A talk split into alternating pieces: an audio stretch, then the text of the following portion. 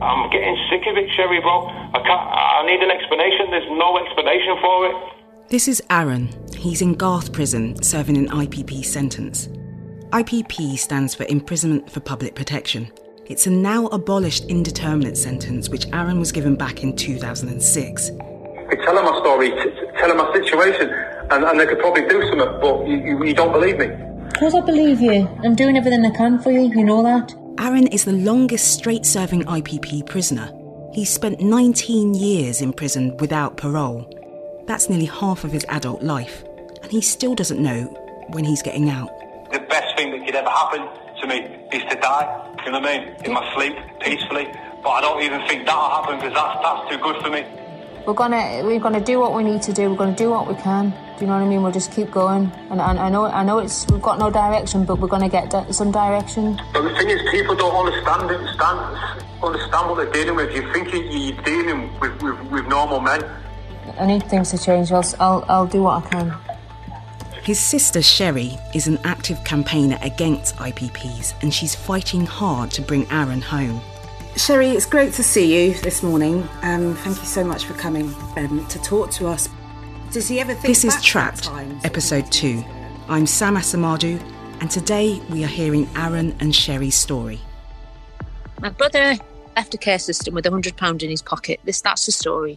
He'd had very much a lot of trauma that was unhealed before that, so that it always went unhealed. And anger was his emotion. So we all show emotion, but my brother's was anger. But he got involved with the wrong crowd, and that was to make money. My brother would always say, "I did that, Cherrie, to survive. It's not something I, I would do now, but I did it when I was younger because I didn't have anybody and I wanted to survive." So, what I wanted to know was Aaron's index offence. So basically, he'd got into this fight, and there was three lads. You know, he partook in that fight, and he got done for GBH. He always says, "I shouldn't have done that. I was in the wrong place, and I just wish I hadn't." But he he always says to me, "Well, I've paid the price like fifty times for what I've done. I can't be any more sorry." He spent his 20s in prison. His twenties, yeah, his young, his younger sort of years. He's been in prison from then, so he's not known anything else. What was his original tariff again? It was two and a half years. So, was it at that point when it came up to two and a half years that you learned what an IPP was? yeah, we, we suddenly sort of dawn upon ourselves that actually it's not something that's going to be easily undone. I just, I still can't get my head around it, how somebody's life can be dictated and, and controlled for so long. For 17 years, mate, I, I, I- I was there, and, and I was so used to kicking and screaming that I just, I just stopped talking. It went on for that long. Do you know what I mean? I just, I just, I, you know, I just sat there sullen and vacant and silent and brooding in the darkness. People on indeterminate sentences have, in addition to all of the other things they've brought into prison, have that just that hopelessness around the indeterminacy. And I think we can't underestimate how distressing it is to live with no sense of control in your life. I'm Dr. Jo Shingler, and I'm a forensic psychologist. Some some of the people in my study talked about. You know how they would have a, their plan. They'd be told, you know, you do this, and then you know that will lower your risk, or you'll do this, and then and then they do that, and then suddenly there's something else they have to do, and something else, and something else. So this sense of goalpost being moved is also really distressing. And again, it sort of takes away any sense of control. You can do this. Okay, great. I'll do this. I'll do. I'll give it my best shot. I'll try really hard. You know, I'll participate in this group or whatever it is. Great. I've done that. Yes, you have. But now you've got to do this. And actually, that sort of sense of you know, when is this going to end? How do I do this? What what am I? What is expected of me? Is is damaging. I think it damages people's faith in people like me, um, and I think it damages their sense of being individuals and um, somebody who has any sense of control over their lives. And I think it is a really, what the answer is, but I think it's a really, it's a really challenging part of an indeterminate sentence that, that never knowing when this is going to end. Um, and actually, you know, for some people it doesn't end. I've said this many times. It'll be a different story, and it never is. And I'm, I'm getting to that point now where, where I'm just, I'm, I'm, I'm literally at, at the point where, where I just don't care anymore. Where I'm, I'm like, just don't even care about myself. Just like, just literally wouldn't give a shit if I didn't wake up. I wouldn't care. I, I really wouldn't. Because I've just got no energy to do this anymore. I know. Literally, it- you know what I mean? Every morning, man. You know what I mean? If you if you to watch, you know, my life on on on on, on a Big Brother camera. Do you know what I mean? We're just doing the same thing every day. Do you know what I mean? They're not they're doing. They're, they're causing psychological torture. Aaron calls his situation psychological torture. It's a striking term, but a description of the IPP sentence that has been used by someone at the very top of the power pyramid, the Conservative peer Lord Moylan, who's a vocal campaigner against IPPs. Just listen to what he said about the sentence in a recent debate in the House of Lords on the 25th of May 2023. The difficulty of completing the hurdles uh, required for progression to release, the lengthy 10 year statutory parole period, and the ease with which one can be yanked back into the prison system have made this scandal both intractable for the authorities and a continuing mental torture for the prisoners and their families. Back to Cherrie's story, and I asked her how she found the strength to keep going after nearly two decades. Because I don't want my brother to come home in a box. I don't want my brother to die. That's really sad even saying that, isn't it? That's why I'll never stop, because then I know I've done the best I can. On a positive note, I've got everything I've, I can for my brother to have a good life in the sense of peace, stability. I'm talking about stability, a loving family, and he hangs on to that and has that hope. Has your brother ever been diagnosed with a mental illness? Most of the IPPs, the longer they're locked up, develop these mental health because it's the torture of not knowing. So they would say he's got a personality disorder. I don't know anybody who wouldn't have any issues when they're crucified with that much trauma. Have you ever had a chance to see his file, the file that goes to the parole board? I have, I have seen it, and I read it, and I just, yeah, it's very, very hard for me to read it, but I'm hardened to it. And the days, and I mean, don't, don't think I don't get upset because I really do, but I manage it quite well. As long as I'm doing all I can, I'm doing my best. That's the best I can do. Then I can cope with it, if that makes sense. I just have hope then, like my brother does, that he'll come out one day one minute, you know what I mean, I can be all right, and the next minute, but for no reason, I'll just, I'll just want to die. You know what I mean? It's weird. But, but we know, we know exactly why. Do you know I, mean, I could be in, I could be everything. There could be nothing wrong. You know what I mean? And then I just, for some reason, I just feel, I don't, I don't know. It's just weird, man. Aaron, it's the situation you're in. You should, you need to be easy on yourself. Do you know what I mean? I asked Cherrie about their family background and wider support network we don't have any family on the outside really. He just has me and my husband. I'm like his next of kin. And as a sister, I went through the, the same sort of system as my brother. I was fostered and went through some traumatic times. And I went the other way. My brother went a way that he didn't know any different. He was just um, terribly insecure. And I grew up and I obviously looked after children and um, fostered those and give them hopes and dreams and help them on the way. And then I ended up selling my house and buying some land and stuff like that. So my brother's actually got a home, which is here. I'm speaking to Cherrie over Zoom. Behind her, I can see she's in a beautiful field surrounded by trees, and it's peaceful. You can hear the birds singing if you listen carefully.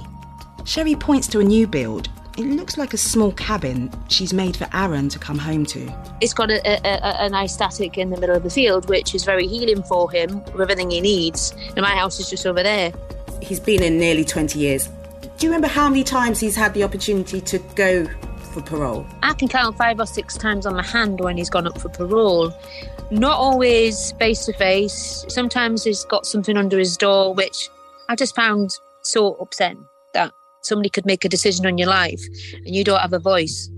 IPP prisoners go up for a parole review at least every 24 months. In 2020, when we went for parole, it was decided that my brother didn't need to do any more courses because he was going round in circles. And then the next parole, it was suggested that he does this course and that course. So this is why we don't get anywhere. The courses or behaviour programmes that IPP prisoners like Aaron are asked to do are mostly provided by HMPPS Intervention Services. Their stated goal is to change the thinking, attitudes, and behaviours which may lead people to reoffend. They have jargonish sounding names like New Me Strengths, Living as New Me, Building Better Relationships. I'm Mark Day, I'm the head of policy and communications at the Prison Reform Trust. I wanted to find out more about these courses, so I sought out some experts to help me out. One of the issues that came up early on in the history of the IPP because the government vastly underestimated the number of people who would end up on the IPP sentence, there simply wasn't enough of these courses available for the number of people on an IPP. So, what we quickly got was growing waiting lists for access to these programs. So, this early on became a real bone of contention about the lack of access to offending behaviour programs because people weren't able to get on them.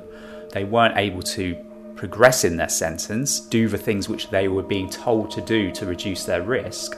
And so, when they came up to the parole board, they hadn't been able to take part in the programme. They couldn't demonstrate their reduced risk, so the parole board couldn't release them. So, this was the problem.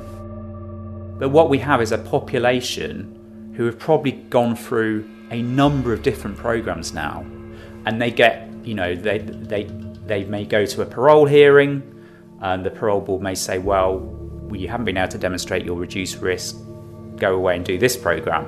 They do that, they come back, the parole board still isn't satisfied.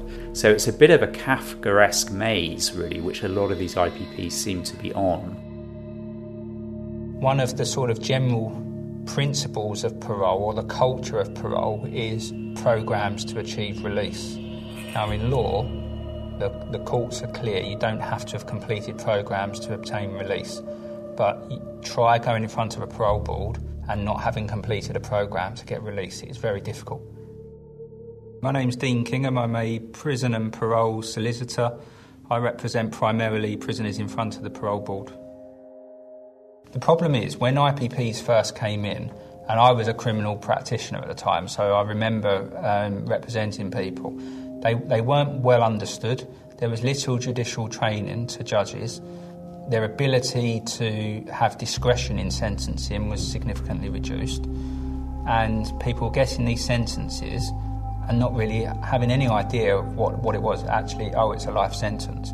There was too many people requiring courses but not enough supply, so people waited years for the programs. Then we've had, well, some of these programs don't actually reduce risk. So if they don't always reduce risk, what is their purpose? You can see how it's very enticing to want to get someone to do more work, to become a bit more safe at the individual level of a, of a prison officer, uh, a prison prison governor, or a parole board. So I'm Harry Annison. I'm an associate professor at Southampton Law School. And it becomes very difficult to demonstrate whether you are safe because, of course, how you behave in a prison environment is not necessarily how you behave out in the community. I mean, pretty sure if I was put in a prison environment and someone told me that they assumed that I was not safe, I was dangerous because of something I'd done before, and was then forced to prove to prove my way out of that I think, given what we know about the, the state of prisons and the conditions and the dynamics within prisons, that seems an almost impossible task. We have to go back to the creation of offending behaviour programs. So, historically, to achieve parole, there was no offending behaviour programs. They would look at other factors. But over the years, offending behaviour programs have been brought in, and it's now become a multi million pound industry. When Grayling was Justice Secretary, he was looking at selling the programs to Saudi Arabia, of all countries. The courses that they do are between five and eight thousand pound a course. So then, as it as the plot thickens, I'm beginning to it about money or is it about my brother's mental health? It just seems to me, in the eyes of the IPP, when they're doing courses after course after course, they're not getting anywhere. That I feel, in my personal opinion, that it seems to be more about money than actually mental health. The offending behaviour programs are accredited by a specialised panel. We used to know who comprised that panel, it used to be in the public domain, but over the years the Ministry of Justice have removed that from the public domain. Um, I've made numerous Freedom of Information Act requests for that info and they won't disclose it, so they say it's a panel of independent experts, but is it truly? We don't know. The other problem we have is lack of transparency around these offending behaviour programs. Only recently has HMPPS been releasing data which shows you know numbers who have progressed through particular programs, waiting lists for programs, that sort of thing. We, we haven't had that data for a long time, so so that data is now coming to light. I think there should be concerns about the the approaches that are taken and the use of courses and so on in terms of whether they are the best thing to do, in terms of whether there's a there's a sort of growth of them in terms of there's always one more for one particular prisoner.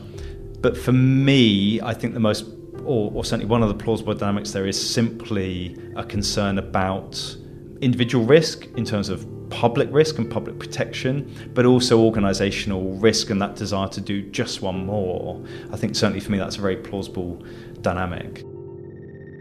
I do think that these IPPs must be the strongest people I know. Brother's done 19 years without without one recall. He hasn't been out to be recalled, but he's never ever been home. Every time I come up for parole, yeah, they're going to read that. They're going to say, nah, we're not releasing him. Yeah, and it's going to be like that until I reach an age where I'm no good to no one and I haven't got much of life left, and then they'll let me out. And they know, yeah, when I'm that age, yeah, I haven't got enough time to build anything before I'm dead. And, and that's what they're trying to do. Yeah, but it's inhumane, Aaron, you know. Uh, However, you look at this, surely Aaron's punishment outweighs his crime. Yet he's still in prison and hasn't got sight of when he's getting out. I asked Mark Day from the Prison Reform Trust to try and make sense of how this extraordinary situation has come about for Aaron and the others who are trapped in the system like he is. What has become apparent is that is there is this remainder population of people on IPPs. The parole board hasn't felt able, and for whatever reason that might be, to pass a decision to release.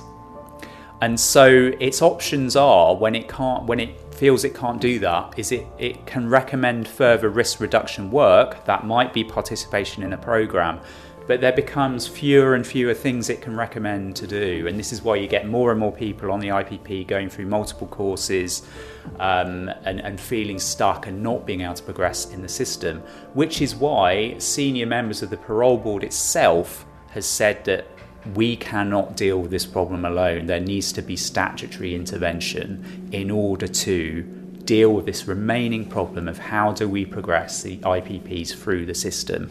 And so, really, there's a there's a few ways in which can be it can be done. One is the non-statutory approach, which is what the government has decided to do, which is the renewed and refreshed IPP action plan. The latest IPP action plan was published in April 2023. Its goal is to detail the steps taken to support IPP prisoners both inside prison and in the community, using performance measures, a time frame, and with accountability.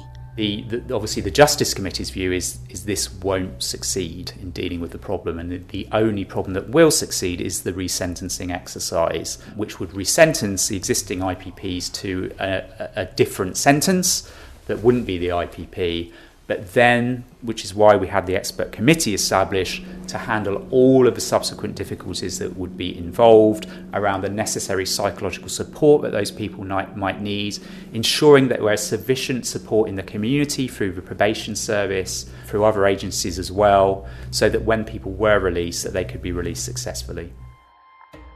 As I explored in the last episode of this podcast, the Crossbench Justice Select Committee have proposed that resentencing existing IPPs like Aaron is the only way to get him and the other 2,916 prisoners serving historic IPP sentences out. But the recommendation for resentencing IPP prisoners was rejected by Dominic Raab, the then Secretary of State for Justice, back in February 2023 the new Justice Secretary Alex Chalk has spoken out against IPPs in the past. So the big question still remains will he reconsider Raab's decision? Finally, very finally, Madam Deputy Speaker, it's what's missing from the bill.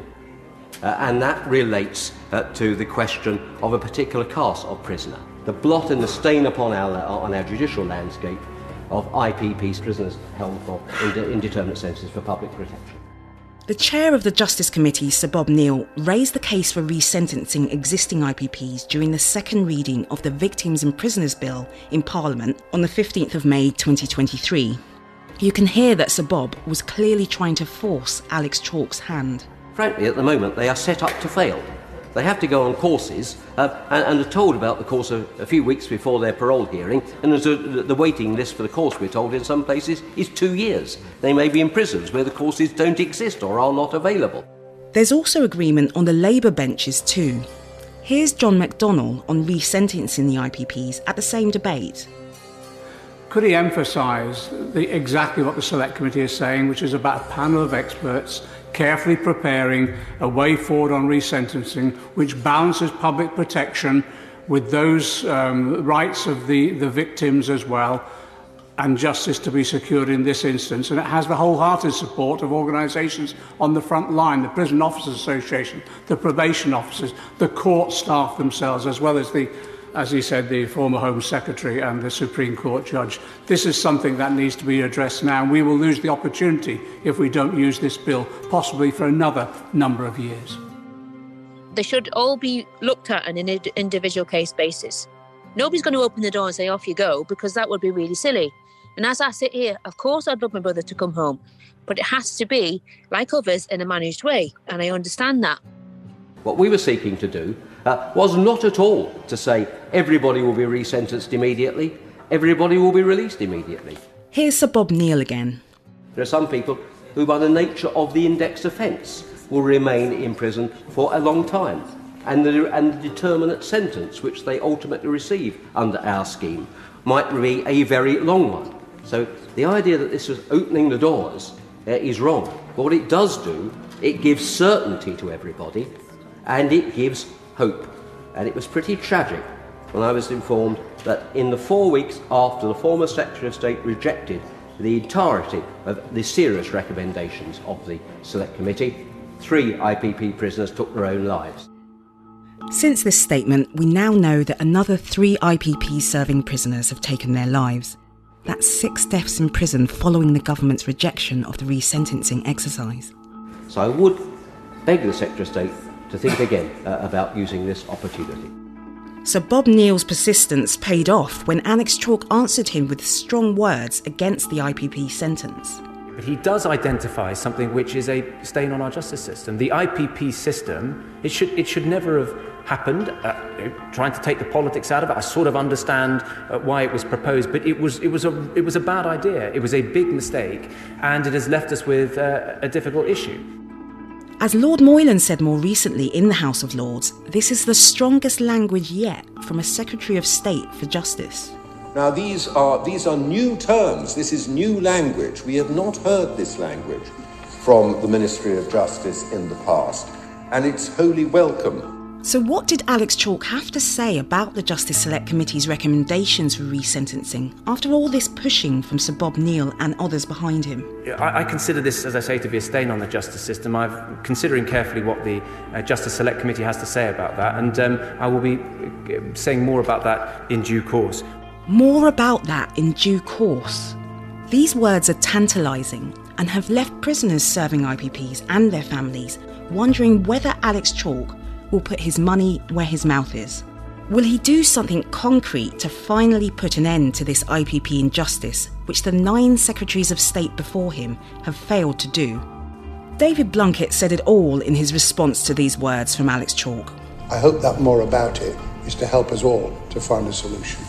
Speaking to the BBC on the 13th of June 2023, nearly a month since his last comments on IPPs in Parliament, Alex Chalk said this I am very troubled by the position of IPP prisoners. I'm not particularly attracted to the idea of resentencing, and I will consider all options in terms of what options we might take. Again, it's a more hopeful stance than anything we have heard from the previous Justice Secretary. He hasn't completely ruled out resentencing. But with no committal either way, prisoners and their families are still left waiting in a stifling limbo.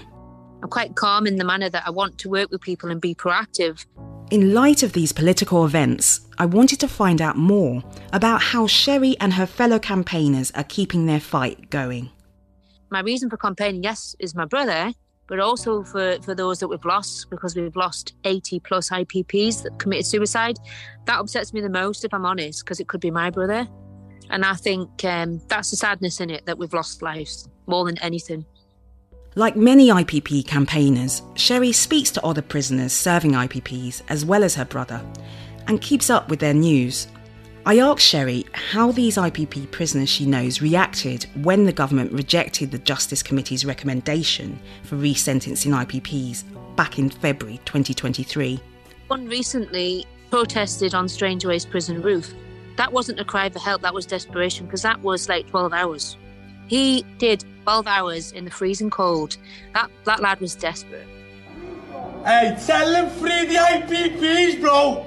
This was in mid April 2023, and you can see from the footage posted on social media Joe Outlaw, who was given an IPP sentence in 2011, with rain beating down on him and wearing a thin plastic sheet over his prison garb, screaming free IPPs over and over again from the top of Strangeways prison roof. IPP's been freeing man. Listen, IPP's have been suffering, yeah? So many years. When he was finally forced down after 12 hours, all that was left of his protest were the words Free IPPs, with a Z replacing the S in big white letters on the prison roof.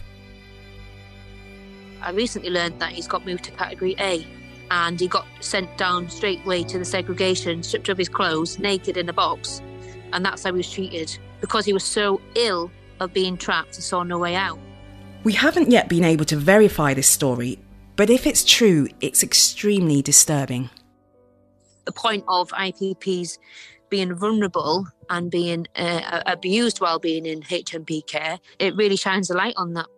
Because they have no date, they're continuously vulnerable. I just think that every we can say what we want, but it's just blatantly ignored. And I think the real reason is because they don't want to admit liability, because it all I think it all stems to money. And so, do you think the government are afraid that they're going to have to pay compensation to the prisoners? Absolutely. But you know what it is? If my brother leaves his underpants, I don't care as long as he comes home. We don't want it. I, as a sister, don't want any compensation. I want my brother's life, which is worth more than any compensation. I want him to come home. I just wanted you to, to see if we could get an update on what's happening with his parole. So, where we're at with that, we've just done a psychological report and we are just doing our prison report. I don't have a date yet because it's still late, really late.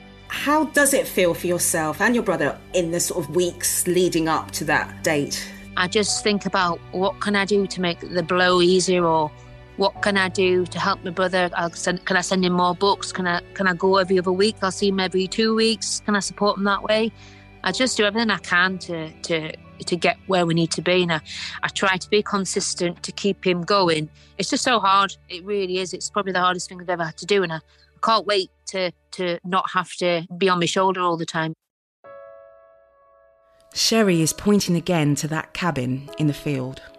The last two years, his his engagement has really changed, and his self worth and his self esteem has really changed because he's realised that he's actually got somewhere to call home. He's got some stability, and he's got a place where he's loved, and he's got a great mentor in my husband. He's got a great mentor in me, and he's got a really good chance to live his life again, which at the age of 43, you know, it's, it's, it's a good time to sort of start. He just wants to sit out here and listen to the birds like I do. And just done everything. And I'm a desperate sister and want me brother to have a life. Since when does, does, does someone, you know, do 20 years for beating someone up? Since when? It's never happened, but it's happened to me.